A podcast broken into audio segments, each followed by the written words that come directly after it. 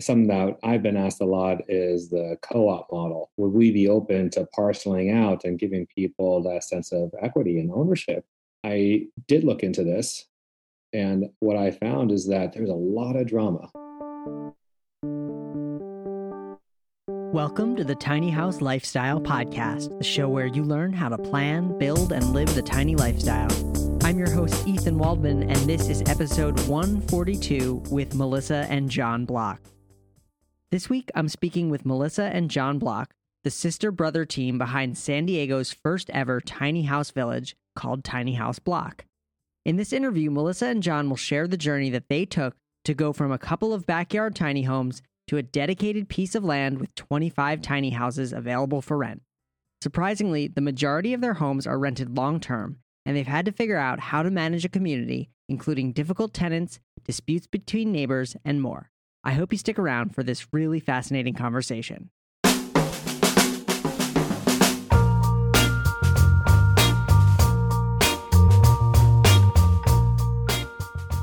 But before we get started, do you have questions that you'd like me to answer live on the Tiny House Lifestyle podcast?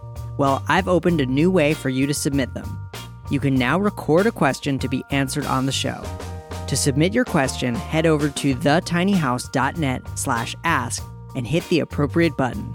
Again, that's thetinyhouse.net slash ask, where you can record a question for me to answer on the show.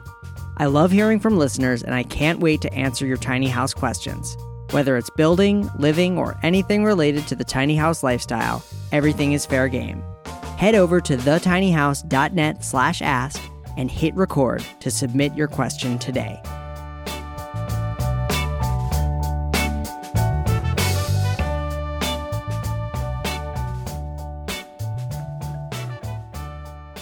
All right, I am here with the sister and brother team, Melissa and John Block. Melissa and John have created San Diego's first ever tiny house village called Tiny House Block. Their flagship location opened January 2019 at their three and a half acre Mount Laguna property and currently has 25 tiny houses with each house uniquely designed and themed, ranging from 180 to 500 square feet. The houses are comprised of short term rentals, long term rentals, and tiny house owners parking their homes.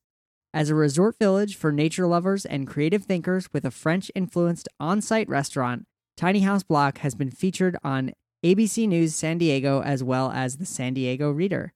Melissa and John Block, welcome to the show. Thank you. Thank you, Ethan. Great to be here. Yeah, it's great, great to have you both. Um, so I'm I'm just curious. I always like to ask, um, you know, how did you get this idea to do a, a tiny house village?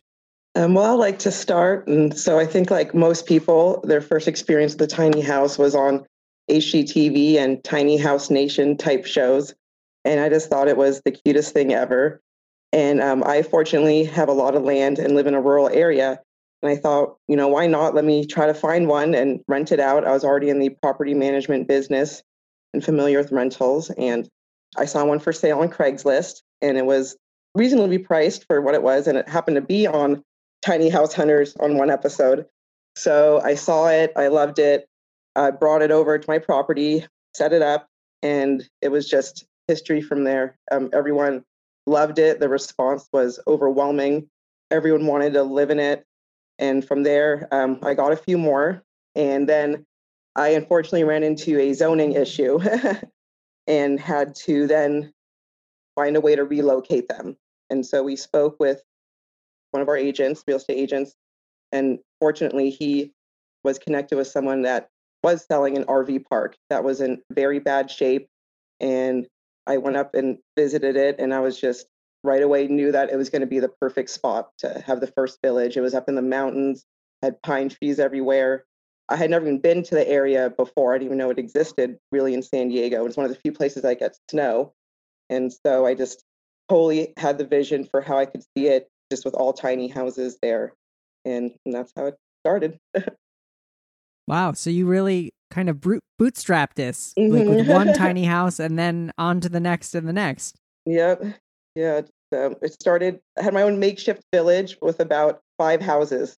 And that was kind of like the prototype to see do people want to live among other tiny house people because just what kind of inspired me was the Martha's Vineyard cottages in Massachusetts. And they're not on wheels, but they are really small houses with a unique look to the outside, all different personality. And I just was in love with the idea and just how that would be really popular in San Diego, people wanting to live in a community of these adorable little houses, each with their own look and vibe, and live among other people with tiny houses.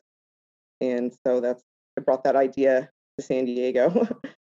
so the the zoning issue that you ran into, I'm guessing it was just you had too many dwellings on on one parcel. Um, yes, at the time. Um, now it's legal to have one. Back when I started um, with the one on my property was 2017. You weren't allowed any at all, and so and so I was really pushing it with five. and so I was usually it's a neighbor based complaint system where you're fine, you can go under the radar until someone, you know, notices it and calls the county and complains. And I was fine with that. It was my own mistake was that we had solar installed at the property and one of the permitting people from the county saw those structures and called them out for not being there. So um, that's what made us have to move. But I mean, otherwise, I mean, the community liked it. People saw it, like the neighbors saw it, and they didn't have any issues with it. But um, so now it's legal to have one. And were these were these short term rentals that you were running, or were they like long long term tenants? They were on a month to month basis because I knew that you know it was possible at any moment zoning would come down. But the idea was yes for long term, and that these people were bummed that when they had to move and had to give notice about it when zoning said I couldn't have them. Yeah. So the um I'm guessing you're now outside of the city of San Diego in this this new location. We're still in the county of San Diego, but not in the city limits. We're definitely in the they call the backcountry San Diego. Got it. Six thousand feet in the mountains. Very nice. So John, how did you get involved in in the project? Well, I intersected when Melissa had just acquired the RV park, which we could have the 25 tiny houses there because it was the same zoning as the RVs. These are homes on wheels, these would be tiny houses on wheels. I come from a background of producing events, whether it's music and arts events or personal growth seminars. And I was really drawn to what I ultimately uh, defined as our four core values for the village minimalism, nature, community, and creativity. And as I saw it, this was a real opportunity to make a distinct difference in people's lives in ways that I could not with just doing events for one or a few days when people actually live there and were interacting with each other. So, with the minimalism, folks having to really pare down their belongings and just get off that McMansion hamster wheel and that lust for more and really have to drill down to what really matters to them. The nature, the fact that we're surrounded by Cleveland National Forest, I just know being a nature lover myself just brings out the best in you, relieves stress. You can just tune in and become the best version of yourself. Community, I've lived in neighborhoods all my life where I didn't know my neighbors, where it was awkward to actually stop and have a conversation with them. What would it be like to have a community where you were far enough out from the city where you had to really look to each other. And having community dinners and bonfires and this has been something that's happened a lot. And then the fourth value of creativity to me that just means a created life versus a default life. So it can be artistic expression or it can be inventing a new business. These are some of the things that we've seen happen at the village. That's awesome. So you you've seen real community kind of flower there. Yeah, it's really beautiful how people have one on their backs. One practical thing is the fact that being in 6,000 feet elevation, uh, we experience all four seasons out there.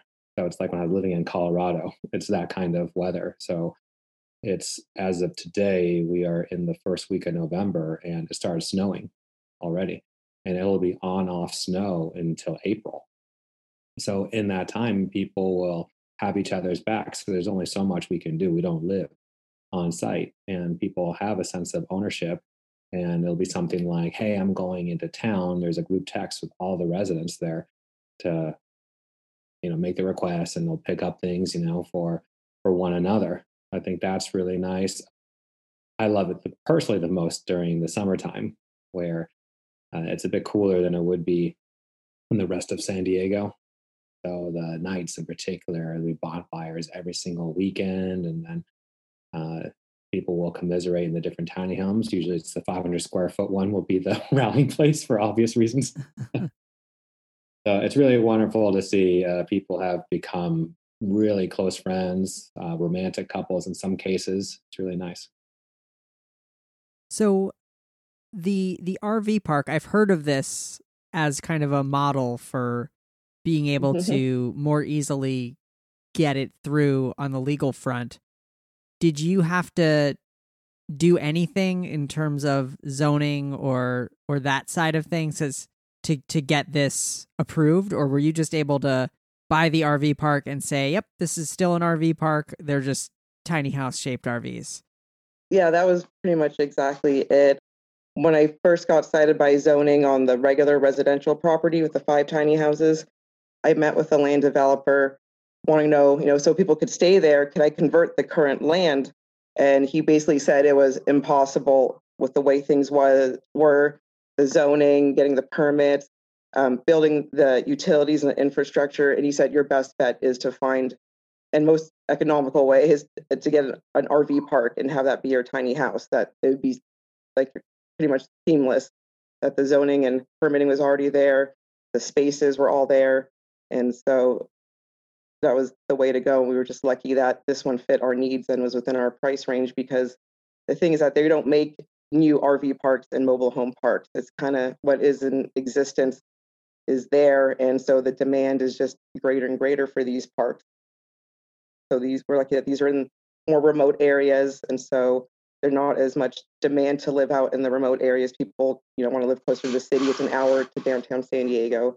But again, that is also what makes our locations attractive is the being out away from the city and the nature. And that's what we're seeing now that people especially with um, COVID, they don't want to be as close to one another in the city. And they like the idea of being more out in the open. And each tiny house, there are no shared walls with your neighbors. You're each your own unit. And there's just something about that, about not being in an apartment complex that people really enjoy. So so with the tiny homes that were in your your backyard and then mm-hmm. moved to this mm-hmm. to this permanent location, um forgive me, but I always have to ask, were they um you know how did you deal with the plumbing were they were they compost toilets in in these houses or were they somehow hooked up um i had a septic system installed so we have a plumber that works for us and so he was familiar with building septic and so we put our own in so because i did have compost toilets before and while people are willing to use them it's not their preference a flush toilet will always be hands down, unless someone's very, very eco conscious. now, are there any restrictions, um, it being an RV park, mm-hmm. on people living there, you know, year round or permanently? Um, our park is grandfathered in for that. There are parks within the city limits of San Diego. I've heard from people saying that they have to, you know, drive off the lot for a day and then come back on and restart over again. And that there are limits, but our location, it being out of the city limits, and also due to the kind of the housing affordability crisis in San Diego, they've allowed the long-term usage because our rentals are kind of are definitely below the city pricing. That's great. Yeah, and how how long of a drive is it like to the city from from the park? Um, it's about an hour to downtown San Diego. And are there people who live there who commute in or who used to commute in before COVID hit? um, yeah, yeah, there were quite a few that did make the drive and they felt it was worth it to do it just to be able to come back to the peace and quiet of nature in the evenings and weekends. Yeah, I think for a lot of people, it was this perfect balance of they had to work downtown. So then to be out in nature was just such a respite for them. I think for them, it was unfathomable to have to live in one of those downtown high rises while working in the Gaslamp Quarter, it'd just be too much. And those are the type of people we attract where they value nature and they want to be uh, there and being cut off for too long that doesn't work for them and the community aspect kicked in too because a lot of folks did carpool with one another for these commutes yeah i mean we do have a lot of people no you go ahead sorry um, that work from home though and we had uh, Viasat, uh, internet company, install its own system up there so people can have reliable Wi-Fi. A lot of these people are, you know, they call it digital nomads. they want to be able to work from anywhere, and so we we definitely have that available to them too. Yeah, it sounds like it's become a really communal situation, or like you know, you're talking about the carpools and you know people communicating with one another. I'm curious, um, you know, I feel like people want that, but it's hard to make it actually happen. You know, they say they want to live in a community, but then, you know, there can be all kinds of drama with people disagreeing and and meetings and, and that kind of so I'm curious, like, did you kind of architect this or did it just kind of happen on its own? There's definitely a trial and error aspect to it because when I was listening to you just now, talk about communities that have frayed apart and uh, been drama uh, associated with it. Something that I've been asked a lot is the co op model. And people have expressed interest in becoming landowners. And will we be would we be open to parceling out and giving people that sense of equity and ownership the land and then really having less of a you might say traditional landlord relationship but we're all partners in this and I did look into this, and what I found is that there's a lot of drama that goes with that. I find that it's one of those things like communism, where it's better in theory than in practice. and you have people who are independent to begin with and uh, want to think outside the norm and they want those opinions to be heard. So, any kind of structure you attempt to put in with those people, as necessary as it might seem to put that structure, there will be some rebellion against. So we've uh, really encouraged them to come together. There's been some instances of drama. Uh, we have learned to stay out of it until it reaches a point where it's really becoming a problem. And there have been two occasions in the two years we've been doing this where we did ask, have to ask a tenant to leave. And uh, there's definitely no regrets about that for anyone involved. yeah, that's that's a tough position to be in. You're kind of like landlords, but you're you're landlords to to you know 25 different people, some of whom are living there full time, and others are just you know in for the night or for the weekend. Mm-hmm. Yeah, currently it's uh, about 80% of them are permanent residents. So we have four or five that are short term rentals. Interestingly, when we first started, we were very open just to see what the demand would be. Would it favor more short term or long term? And at first, it was driven entirely by short term. It was very hard to get people to want to commit. And that held true up until COVID. And then it was like some switch got turned on a lot of people. They all wanted to get out of the city. And come to our village to live it seemed. And then just like that we had boom waiting list. And we decided to keep a couple of them for short-term rental just because that demand is still there and we'd like to be able to provide that. That's been really wonderful development. So uh, when it comes to the covid i think this is one of the blessings we can count for ourselves. Yeah i i can just see that people are are itching to get out of the cities and and away from from the masses during this pandemic. It, it's interesting because I, I would have thought that COVID would have created a huge spike in short term demand of like people just wanting to get away for the weekend. But I guess it, it makes sense. They want to get away for more than just the weekend. Mm-hmm.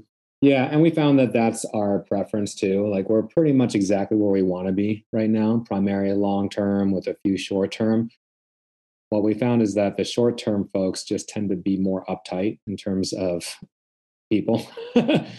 and if, say, there's a pipes freeze or if the water is not working for some reason, just being in the mountains, things like that will happen time to time.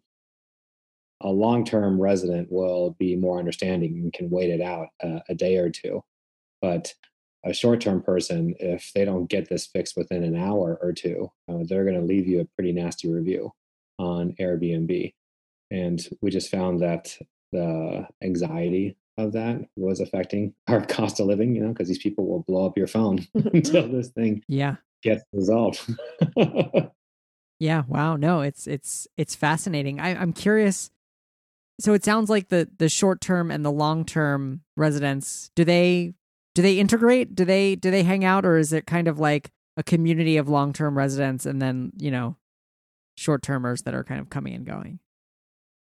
It varies, obviously. I would say that oftentimes the short term guest profile tends to be couples or families, and they're there to bond with each other, what we've seen. So while there might be uh, a bonfire happening, oftentimes they won't come out and join.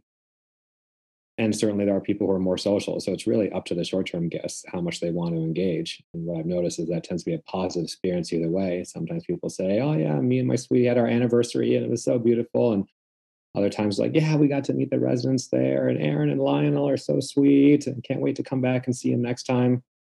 So it does vary. How how do you vet your potential residents? Like when someone says, "Hey, I want to live I want to live here. Um, or do you vet them? Yeah, we have a dedicated team member, Mo, who's our rentals manager, and it's his job to field all the inquiries coming in. And we're very high touch. So he has a phone call with every single person. And part of our outline for these conversations that he does share our four values of minimalism, nature, community, and creativity. And we've learned to ask them if they are a do it yourself, DIY type person. That's proven to be a useful question to ask if they even know what DIY stands for. That's indicative of where they fall on that question.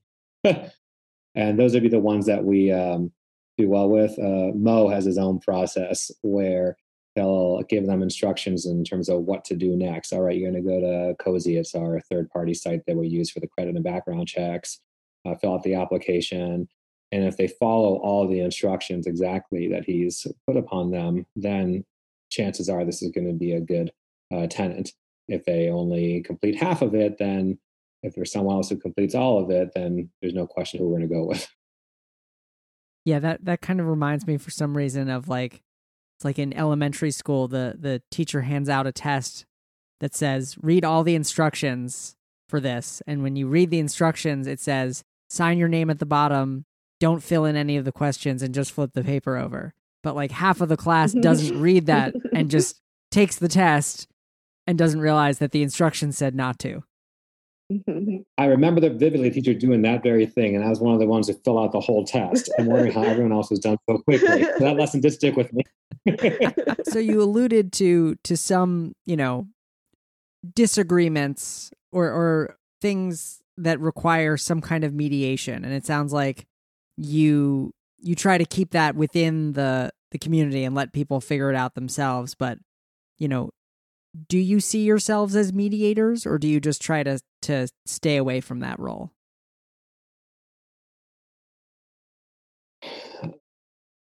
I'll directly speak to this. Uh, there was an incident we had where it was actually with one of our tenants had an issue with one of our staff members. And some of the tenants had banded against this particular staff member. And uh, other tenants had invalidated these tenants, saying, no, no, no, they're overreacting, being Debbie dramas and all that. And I found myself, and this is interesting for me because when I would lead my personal growth seminars, it was around communication which to me is the cornerstone for any relationship working. So as I was in this role of mediation, hearing all sides, I found that it was this uh, stickiness to it, where it was kind of like America's involvement in the Vietnam War. It's like the more the time they put in, the more time they, they had invested, they had to see the thing through, and it just got messier and messier. and that's what this situation taught me is that yeah there are certain people that are inclined towards that drama. There's something about being perhaps in a more remote area where maybe there's a lack of things going on particularly during covid and they'll stir things up. And i made an important decision uh, that instance where particularly when the tenants were at it with each other where i had to say you all resolve it yourselves. And it was challenge for me because I see as one of my purposes is to help people have stronger communication and have stronger relationships with each other. But people got to want that. It's a lot different when they're paying to my come to my seminar versus they're paying to live in a tiny house and then they have some drama with someone. Are they willing to look at their own personal responsibility in a matter. They're willing to look at their own projections and judgments and take responsibility for those. Are they willing or able to transform their behavior and become stronger listeners going forward? Statistically, no. Most people are not willing or able to do those things. So that's why we've taken more the position that uh, you guys sort it out yourselves. If it becomes a pattern where someone is at cause for a lot of the drama, then we will talk to them. And then, as I mentioned, in some cases, ask them to leave.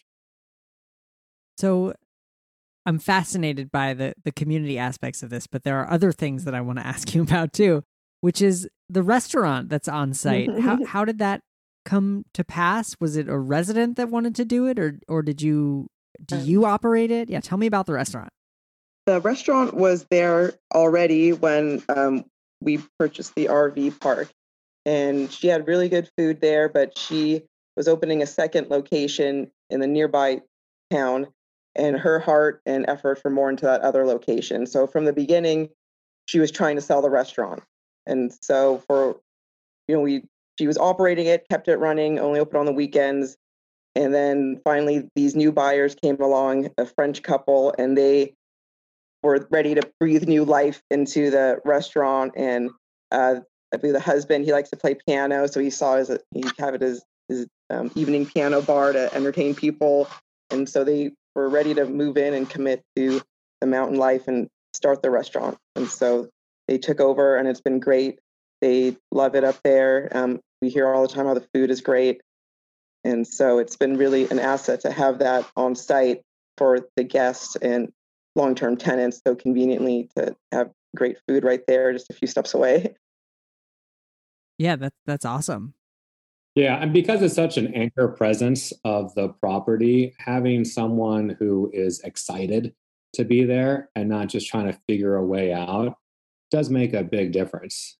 Just energetically, like what that the French couple, Lawrence and Eric, are bringing the property, I think is really really terrific. They also live on site as well, so there is a sense of uh, the community that they're also part of.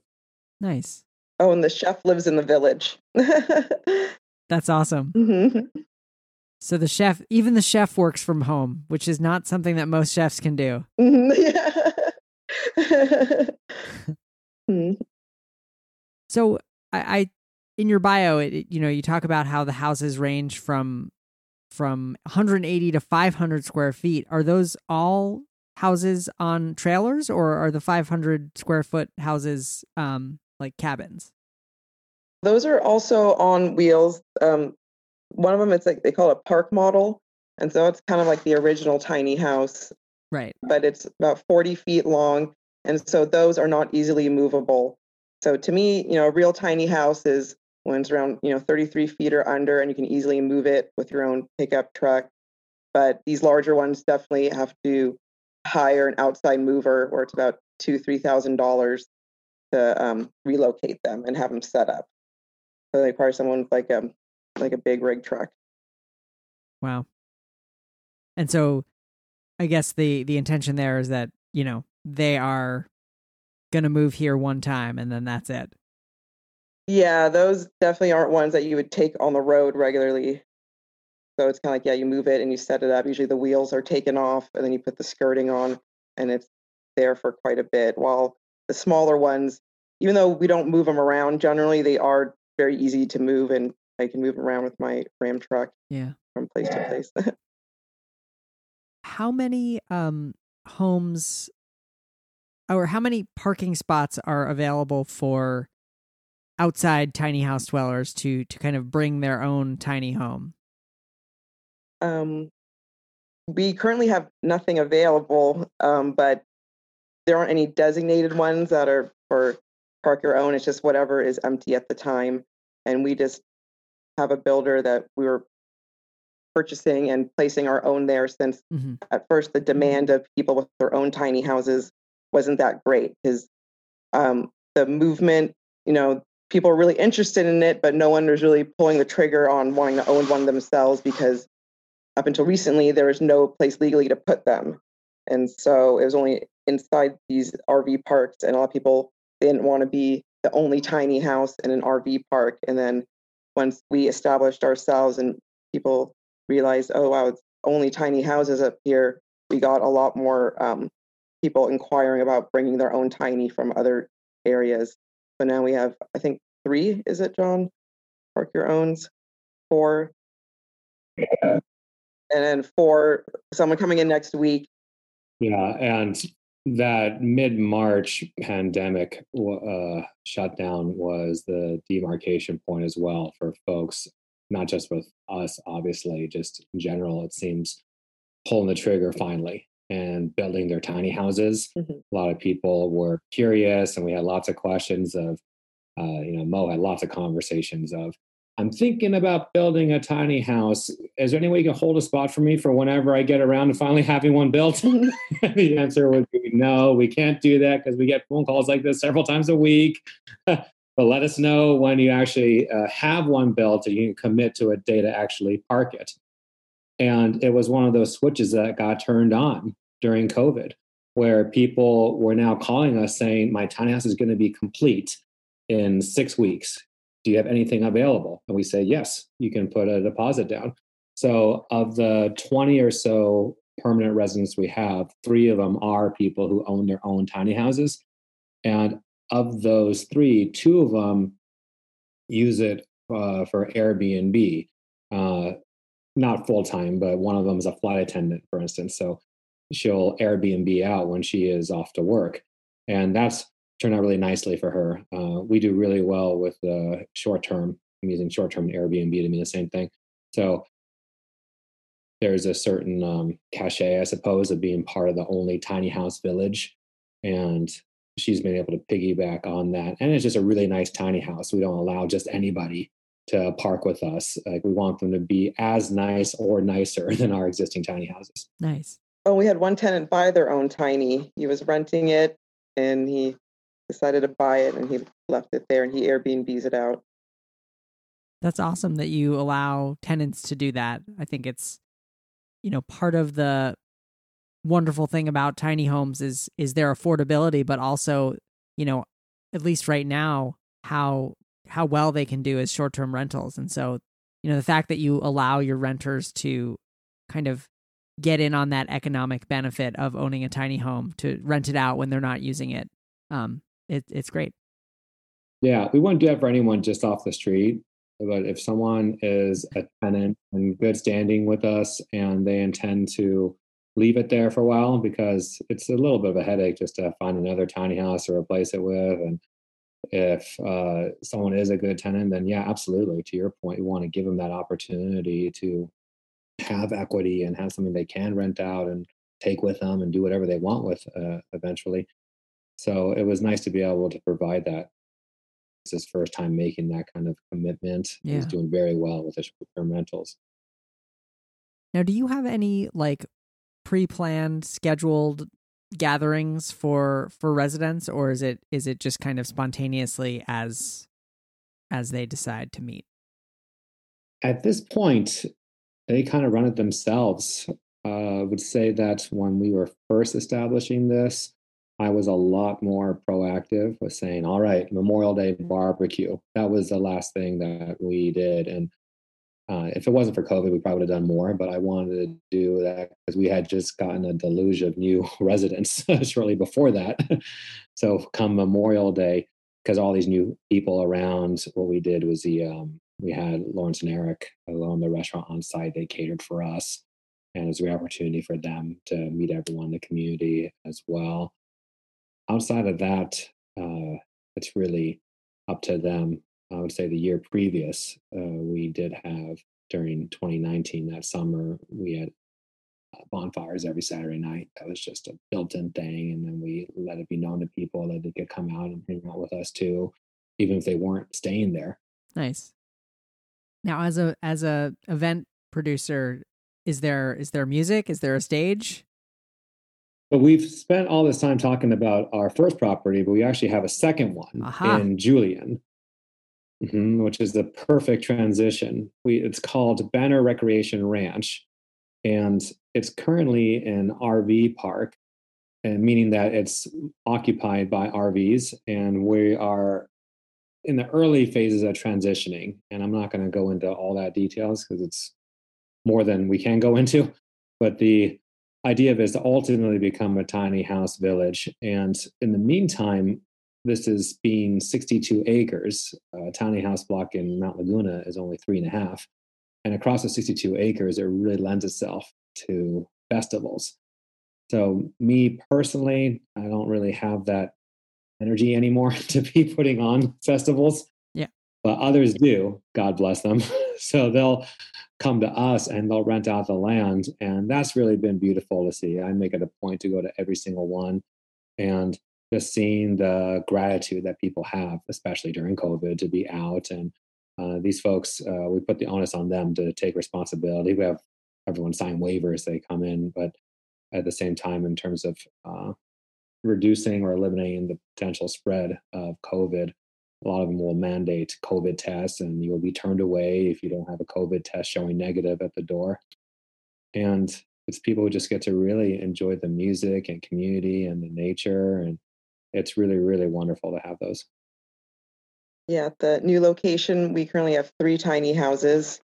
Um, there's 17 total spaces there. So we plan to slowly transition, like we did in Laguna, to all tiny houses. And then this meadow area uh, where we're having these festivals. It's great. It's um, all these campsites. There's water and electric there. People bring their RVs and park, and over the three days, just camp out and have that sense of community and kind of you know that Woodstock feeling, um, Burning Man, you know, and just uh, feeling free out in the nature, in the woods, and just away from the city. And um, and there's bathrooms there. So it's it's just all the amenities, and it's just um, that has been take has taken off really well and gotten a lot of great feedback of being, you know, only an hour from San Diego and being this place so far away that people can go um, enjoy themselves safely. And just like we're really selective, sorry, I just want to emphasize we're really selective with the folks who host the events with us too. As I mentioned earlier, there's a vetting conversation with the tenants who are going to live with us ongoingly uh, so too with anyone who hosts an event with us and that they share our values of really for that weekend they're taking ownership of the land and having a sense of pride of ownership that we are going to really be the guardian of this land and make sure that everyone gets that sense of responsibility who comes in.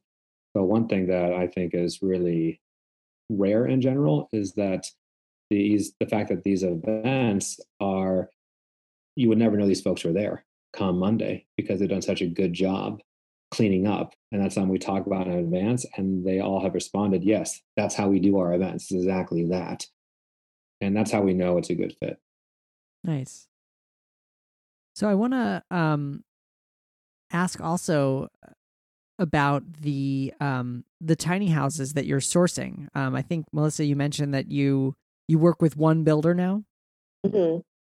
Um, yeah, in the beginning, I was on Craigslist, Facebook, and most of them were people that uh, bought a tiny house off a builder or built it themselves, and then they were no longer uh, interested in the tiny house life. And so that was the majority of them just didn't suit their needs anymore. And then as our demand for them grew, um, we found a builder, and so she steadily makes them for us. It takes about two months to make it, and and it has it was really her designs sneaks has a downstairs bedroom so a lot of these are just upper lofts so it's just nice having different styles just from the beginning those that we got randomly and we can change up a little bit now but just for consistency and just easy, we've just kind of gotten the same style the last few times. But so, what's the name? I know you know all your tiny houses have have different names. What's the name of one that is kind of this new kind of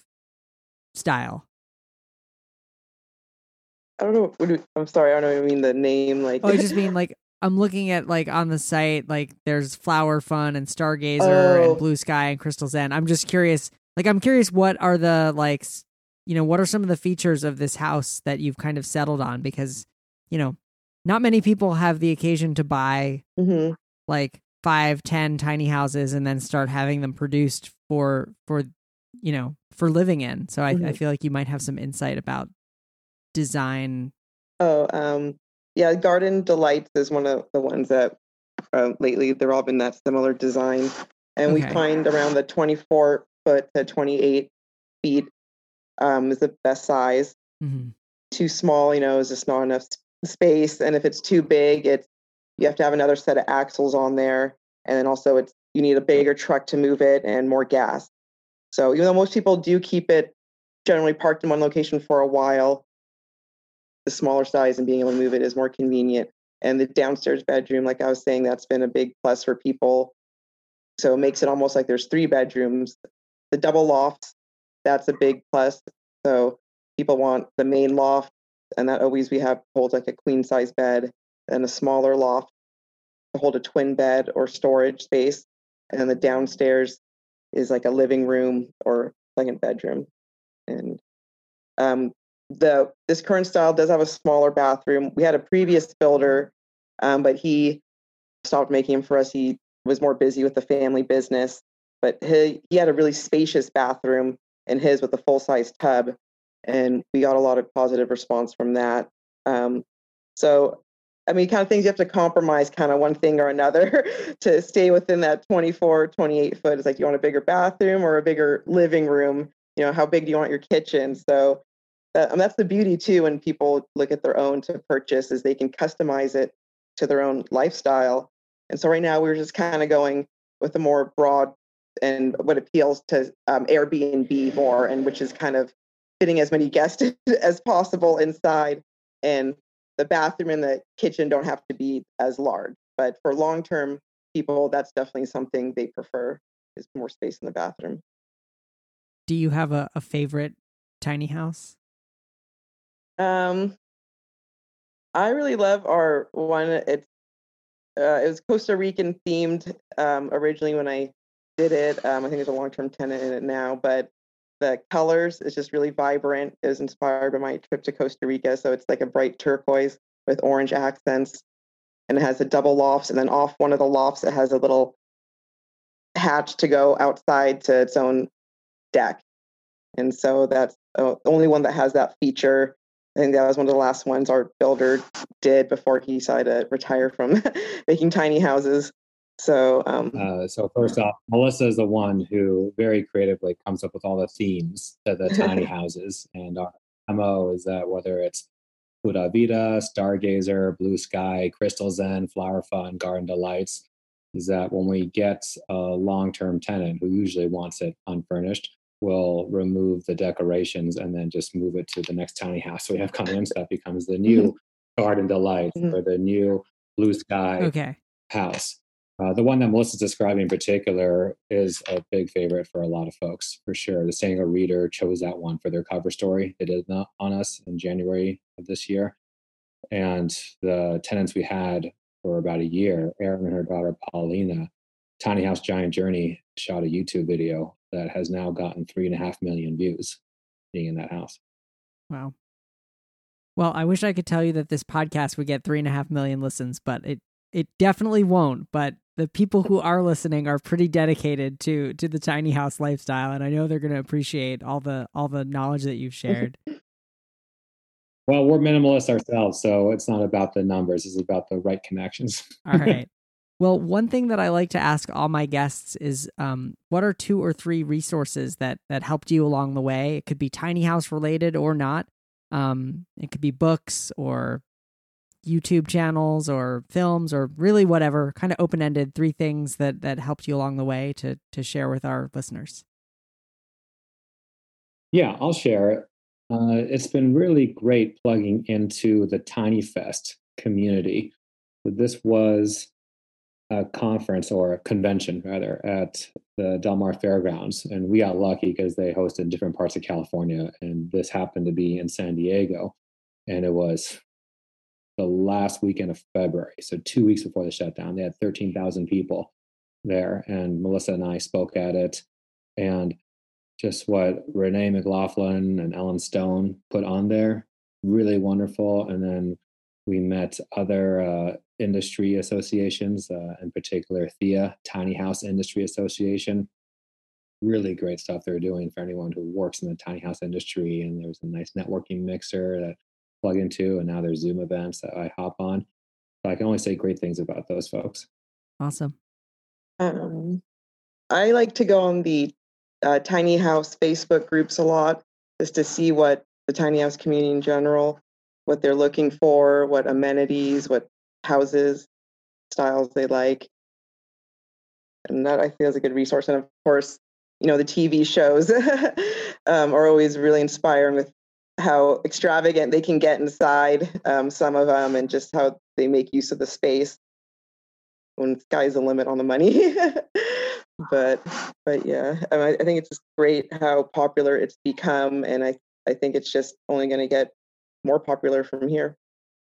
Nice. Well, Melissa Block, John Block, thank you both for being guests on the Tiny House Lifestyle podcast. I really appreciate it. Thank you. Our pleasure. Thank you, Ethan. Thank you. Come see us sometime. Thank you so much to Melissa and John Block for being guests on the show today. You can find the show notes, including links to Tiny House Block and lots of photos of some of my favorite tiny homes from their community at thetinyhouse.net slash 142. Again, that's thetinyhouse.net slash 142. Also, don't forget to check out thetinyhouse.net slash ask, where you can record a question for the Tiny House Lifestyle podcast. I'm really excited to start answering listener questions, so I hope you'll head over to thetinyhouse.net slash ask, where you can record a question for the show. Again, that's thetinyhouse.net slash ask. Well, that's all for this week. I'm your host, Ethan Waldman, and I'll be back next year with another episode of the Tiny House Lifestyle Podcast.